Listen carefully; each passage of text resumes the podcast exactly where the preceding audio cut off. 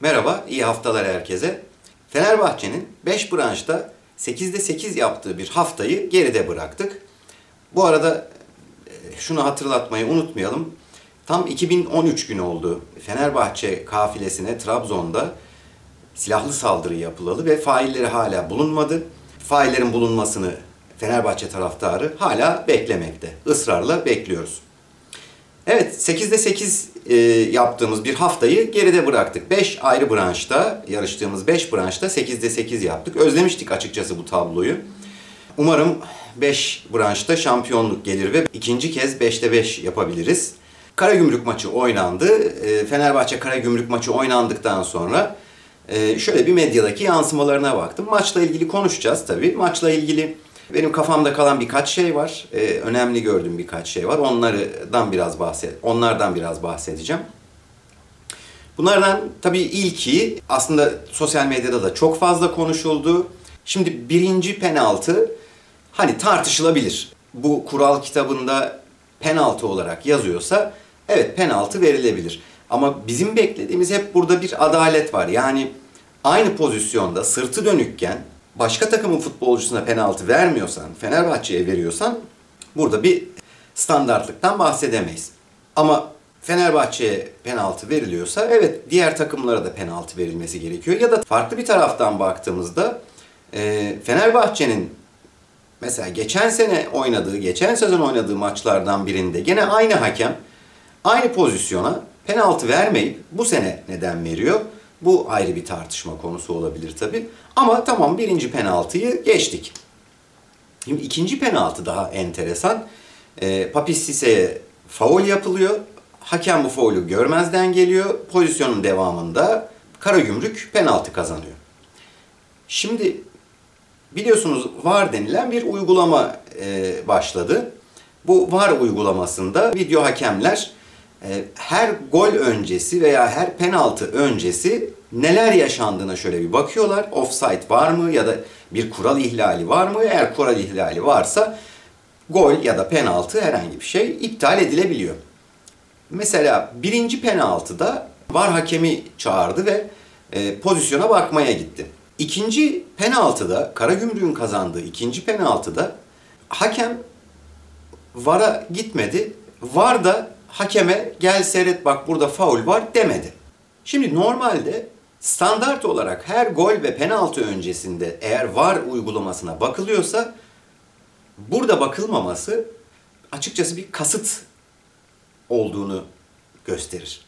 Yani aslında gördüler Papis Sisse'ye faul yapıldığını ama görmezden geldiler. E VAR'a bakarsak da bunu görmek zorunda kalacağız deyip VAR'a hiç bakmadılar gibi bir sonuç çıkabiliyor. Dolayısıyla e, eğer hakemler, hakemlerin üst organizasyonu olan işte MHK, bunun da üst organizasyonu olan TFF bu konuların tartışılmasını istemiyorsa e, bu konulara bu şekilde yaklaşılması hoşlarına gitmiyorsa bu işe bir çeki düzen vermek zorundalar. Yani oralarda neler dönüyor az çok tahmin ediyoruz, az çok biliyoruz ama bir kısmını ve birçoğunu aslında bilmiyoruz. Çok şey döndüğü belli bütçelerinden belli. E, fakat bu işe bir şekilde çözüm getirmeleri gerekiyor. Yoksa gerçekten yani ne şampiyon olan takım e, şampiyonluğundan bir şey anlayacak. Ne küme düşen takım küme düşmekten bir şey. Herkes bağırınacak. Herkes e, bir şekilde şikayet edecek.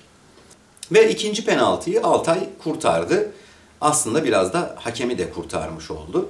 Altay bence maçın en başarılı isimlerinden bir tanesiydi. Yani hani maçın adamı kimdi diye soracak olursanız bence Altay'dı. En başta Altay geliyordu.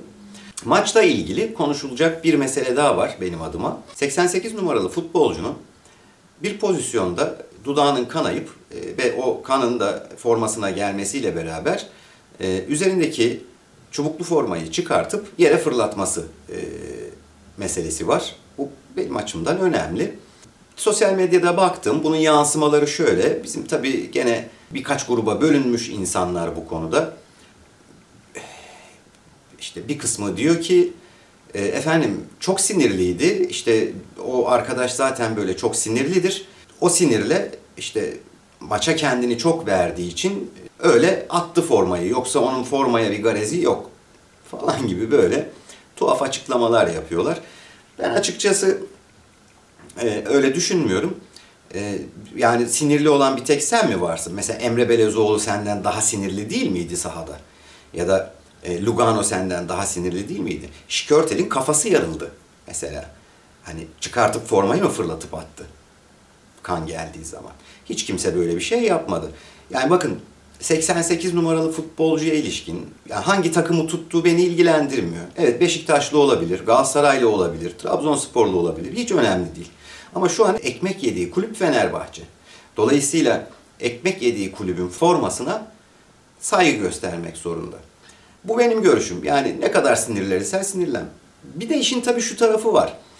Yani sinirlenmiş ve o anlık öyle bir hırsla yapmış olabileceğini, formayı fırlatıp atmış olabileceğini düşündük. Diyelim ki böyle düşündük. Diyelim ki gerçekten böyle oldu.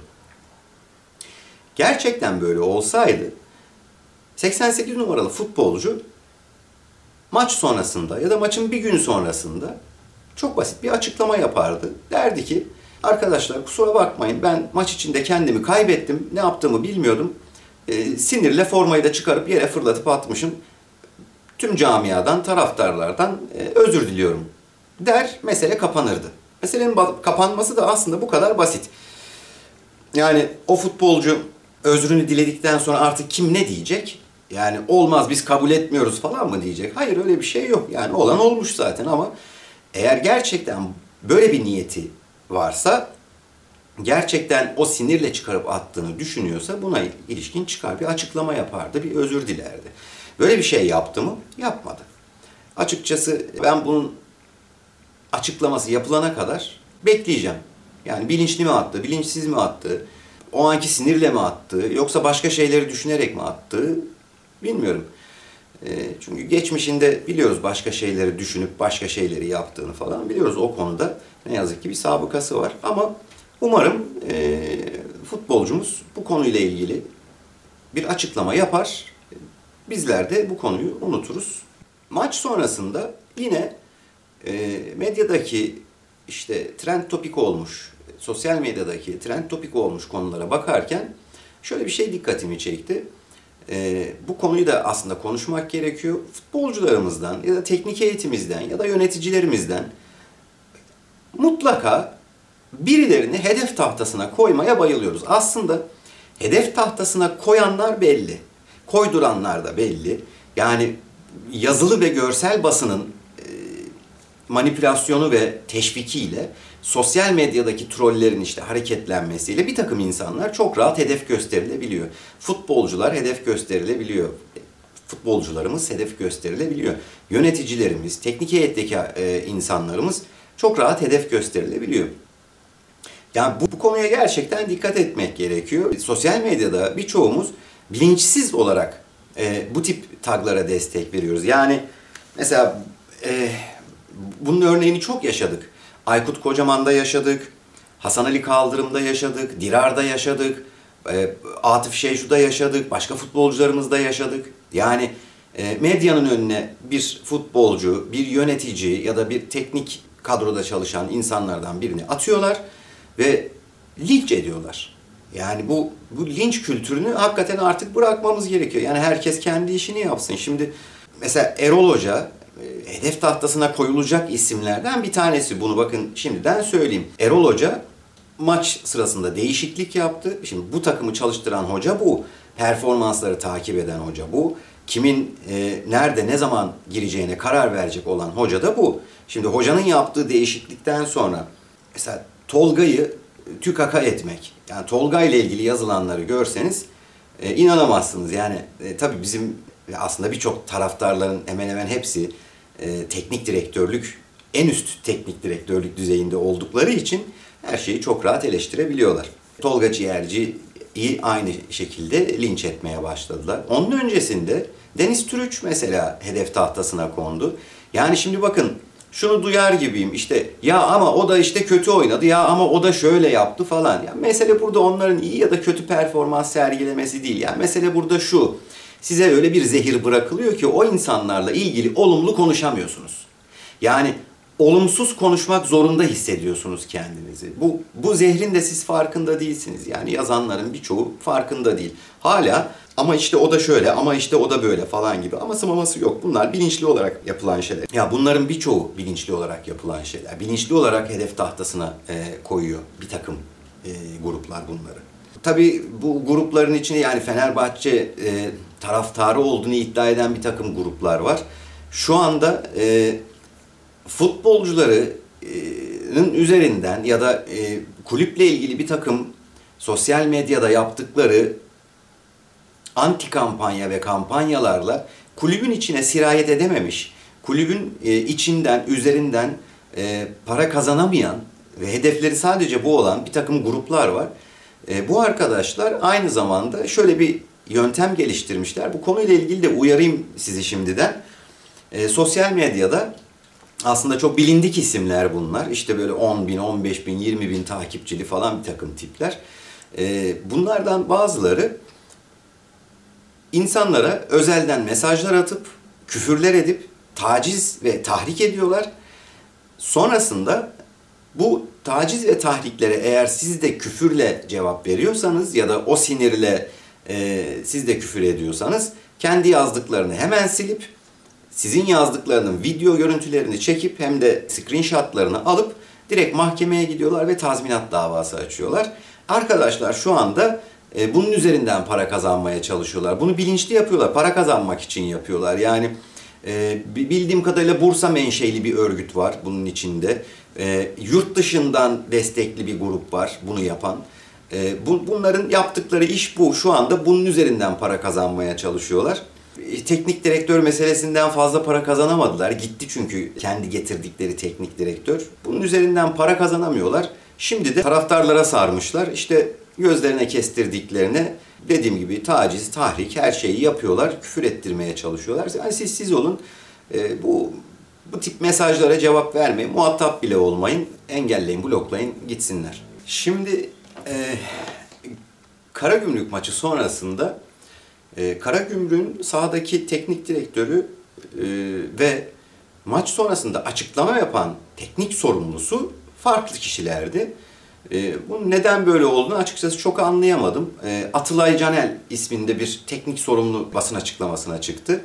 Bu arkadaş herhalde diplomalı olan arkadaş, öteki diplomasız olanmış falan filan onları açıkçası bilemiyorum ama iki farklı kişi vardı teknik sorumlu olarak. Maç sonrasında diplomalı olan yani Atılay Canel bir açıklama yaptı. Şimdi Atılay Canel'in yaptığı konuşma çok enteresan bir konuşmaydı. Gri pozisyonlar varmış. Atılay Canel'in kendi sesinden dinleyelim. Biraz. Oyunun gri pozisyonlarında ne hikmetse bütün atışları Fenerbahçe lehine kullanıldı. Oyunun gri pozisyonlarında ne hikmetse bütün atışlar Fenerbahçe lehine kullanıldı. Şimdi ben bunu Türkçe'ye çevirmeye çalışayım. E, gri pozisyonlar vardı diyor. Bu gri pozisyonlarda her ne hikmetse hakem Fenerbahçe'nin lehine kararlar verdi. Herhalde böyle demek istiyor arkadaş. Ve arkasından devam ediyor. İşte bizim e, hedeflerimiz var. Hedeflerimize yürümeye devam edeceğiz. İşte e, hedefimiz doğrultusunda çalışıyoruz. Ama orada hiçbir gazeteci de birader sizin hedefiniz ne diye sormuyor. Yani ben açıkçası merak ettim. Kara Gümrük'ün hedefi nedir? Şampiyonluk mudur? İlk üç müdür? İlk beş midir? İlk ona girmek mi? Küme düşmemek mi? Nedir hedef? Açıkçası merak ettim. Bununla ilgili herhangi bir şey söylememiş Atılay Hoca. Karagümrük maçının sonrasındaki medyadaki yansımalarına da kısaca bir göz atacağız. E, şimdilik bu konuyu kapatalım. E, gündem çok yoğun çünkü. Şimdi Ahmet Ağaoğlu, Trabzonspor Başkanı çıktı. Bir takım açıklamalar yaptı. O da çok enteresandı. Yani o e, medyaya yansıması çok enteresandı. Mesela foto maç şöyle bir manşet atmıştı. Ahmet Ağaoğlu Nihat Özdemir'le görüşecek.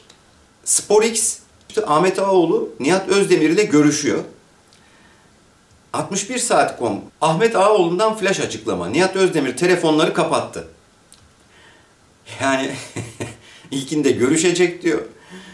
SporX'te görüşüyor diyor.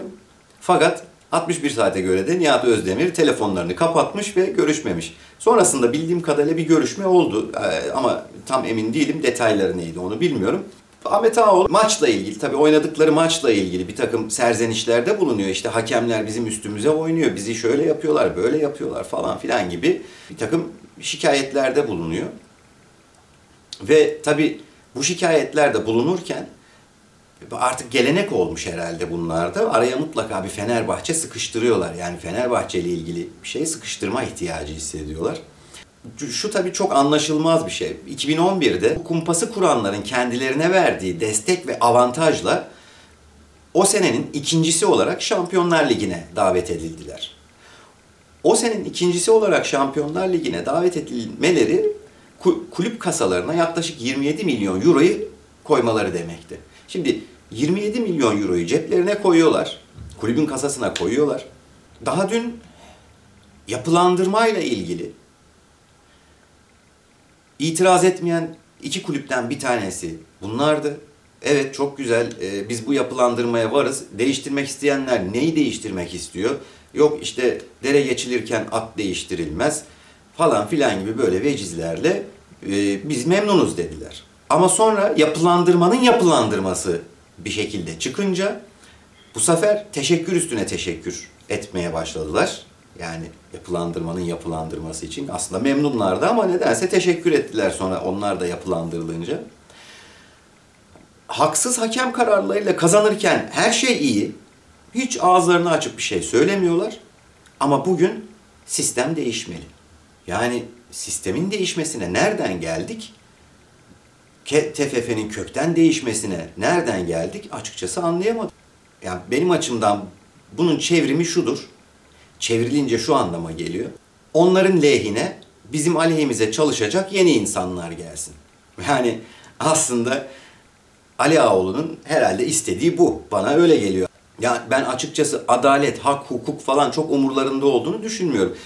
Tek dertleri kollanmak ve imtiyaz. Bu. Bunun dışında çok da fazla bir şey istediklerini zannetmiyorum. Bu arada e, yine Trabzon'la ilgili bir konu daha var. Trabzonspor Kulübü hukuk işlerinden sorumlu yönetim kurulu üyesi Eda Lermi 2010-2011 sezonuyla ilgili Avrupa İnsan Hakları Mahkemesi'ne başvuracaklarını açıklamış. Yani başka neresi kaldı? Orası bittikten sonra nereye gidecekler? Açıkçası çok merak ediyorum ve yani gerçekten e, şu trajikomik bir durum gerçekten bunlarınki. Yani bir yandan silahlı bir terör örgütünün kurduğu kumpası legalize etmek için ellerinden geleni yapıyorlar. Bir yandan da aa biz karşıyız o tip örgütlere bilmem ne falan diyorlar. Yani ya bırakınız arkadaşlar artık bu işleri. Yani ben açıkçası e, devletin içindeki yetkililerin, savcıların e, ya da işte siyasilerin hani bunlara bu kadar dokunamamasını da anlayamıyorum. Yani bu kumpası gidip savunmak oralarda ve bunu bir kupa için yapmak. Yani bir teneke parçası için kendini bu hale düşürmek, ülkeyi bu hale düşürmek açıkçası benim aklım almıyor. Yani evet artık gülüyoruz, komimize gidiyor. Hani başvurmadıkları yer kalmadı ama bu bir yandan da gerçekten trajik bir mesele. Ülke için trajik bir mesele. Nereye kadar gideceklerse gitsinler tabii ama 2010-2011 şampiyonu Fenerbahçe'dir. 2010-2011 şampiyonluk kupası Fenerbahçe'nin müzesinde durmaktadır ve oradan da çıkmayacaktır. Yani siz ne yaparsanız yapın o kupa oraya ait, ait olduğu yerde ve ne yaparsanız yapın o orada duracak. Yani öyle kumpaslarla, mumpaslarla terör örgütlerine işte e, destek kumpaslarına destek vermekle falan hiç böyle olacak işler değil bunlar. Umarım aklınız başınıza gelir. Başka bir gündem maddemiz Aziz Yıldırım'a bir yıl spor müsabakalarını seyirden men ve para cezası gelmiş. Ee, hatırlarsanız Yakın Doğu Üniversitesi Kulübü Başkanı Işık İyi Güngör'ü Rü tokatlamıştı Aziz Başkan. Ve bunun mahkemesi görüldü ve mahkeme e, Aziz Yıldırım'ın 6 bin lira adli para cezasıyla e, cezalandırılmasına karar verdi. Bir yıl süreli de spor müsabakalarını seyretmesini yasakladı. Hatırlarsanız Işık Bey o dönem Asya Kartalları diye bir taraftar grubuna para vermiş ve Fenerbahçe'ye sürekli küfür ettirmişti maç boyunca. E, maçtan önce hatırlarsanız oyuncularımızı ayartıyordu. Sürekli ayartıyorlardı. Ve onun üstüne bir de Aziz Yıldırım'ı tehdit ediyordu. Yani üstü kapalı ya da açık şekilde diyordu ki Aziz Yıldırım buraya gelmesin diyordu. Aziz Yıldırım oraya gitti. Valla kusura bakmasın sadece o tokatla kaldığına şükretsin. Yani Aziz Yıldırım'a e, yaralamadan ceza vermişler zaten. O kadar yaralandığına şükretmesi gerekiyor Işık Bey'in. E, çok daha kötüsü olabilirdi.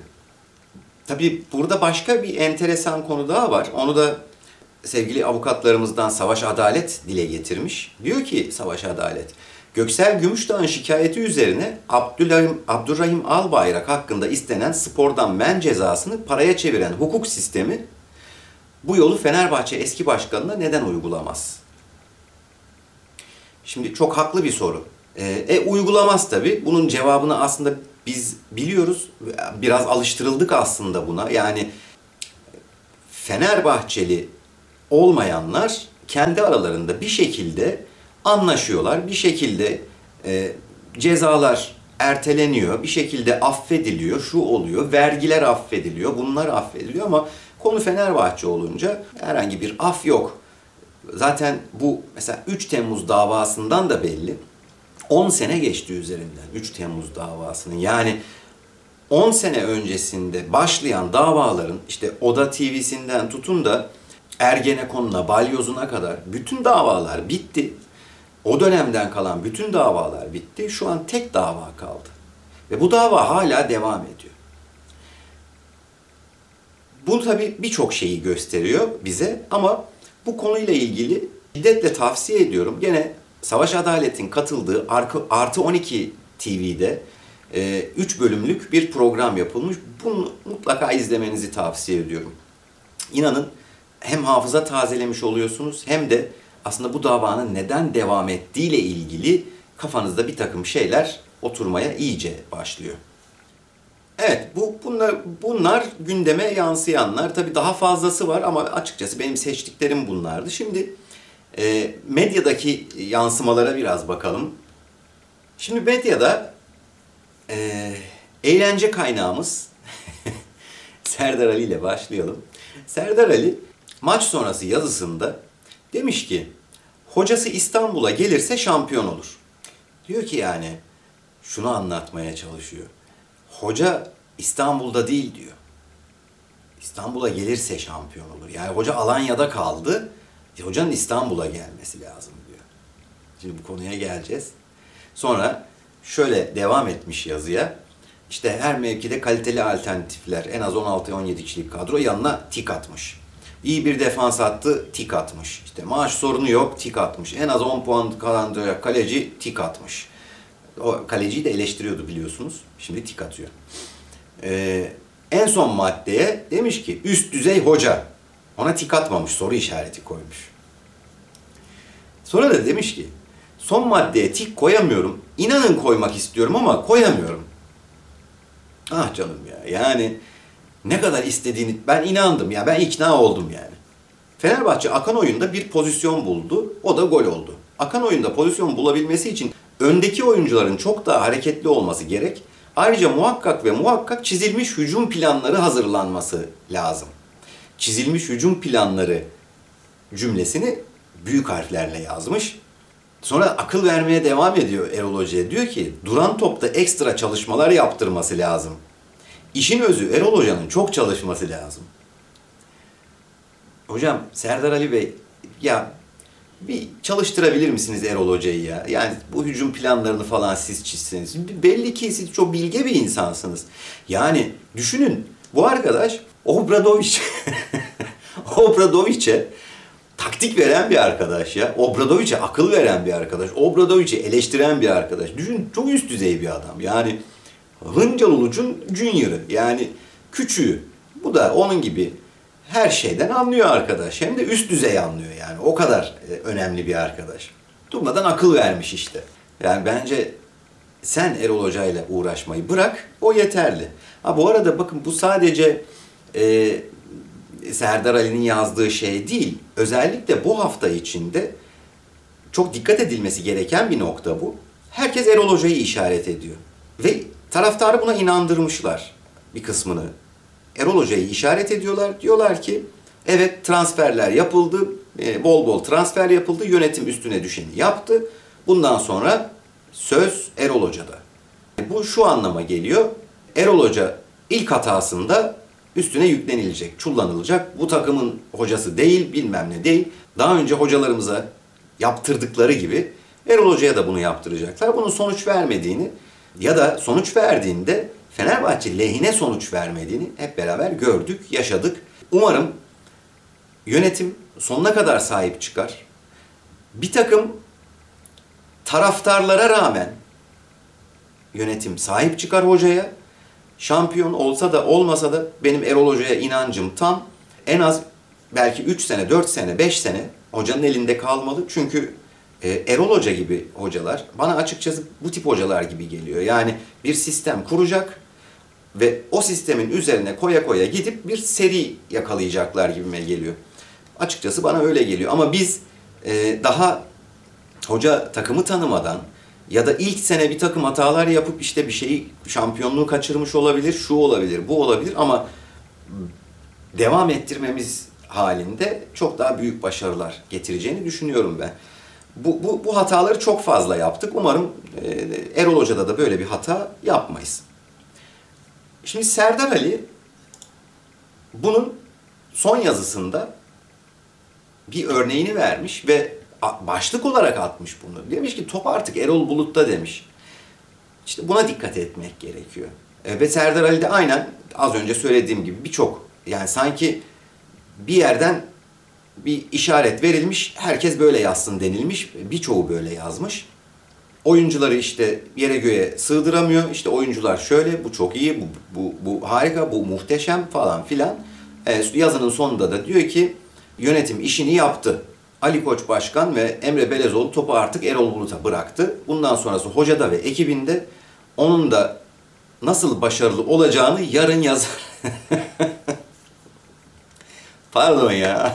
Valla. Yani Serdar Ali Allah razı olsun vallahi Serdar Ali'den. Hocam Erol hocam yani dinliyorsan unutma bak yarın Serdar Ali nasıl başarılı olacağını yazacakmış senin. Kaçırma yani mutlaka oku yani arkadaş. Yine güldük, eğlendik Serdar Ali ile.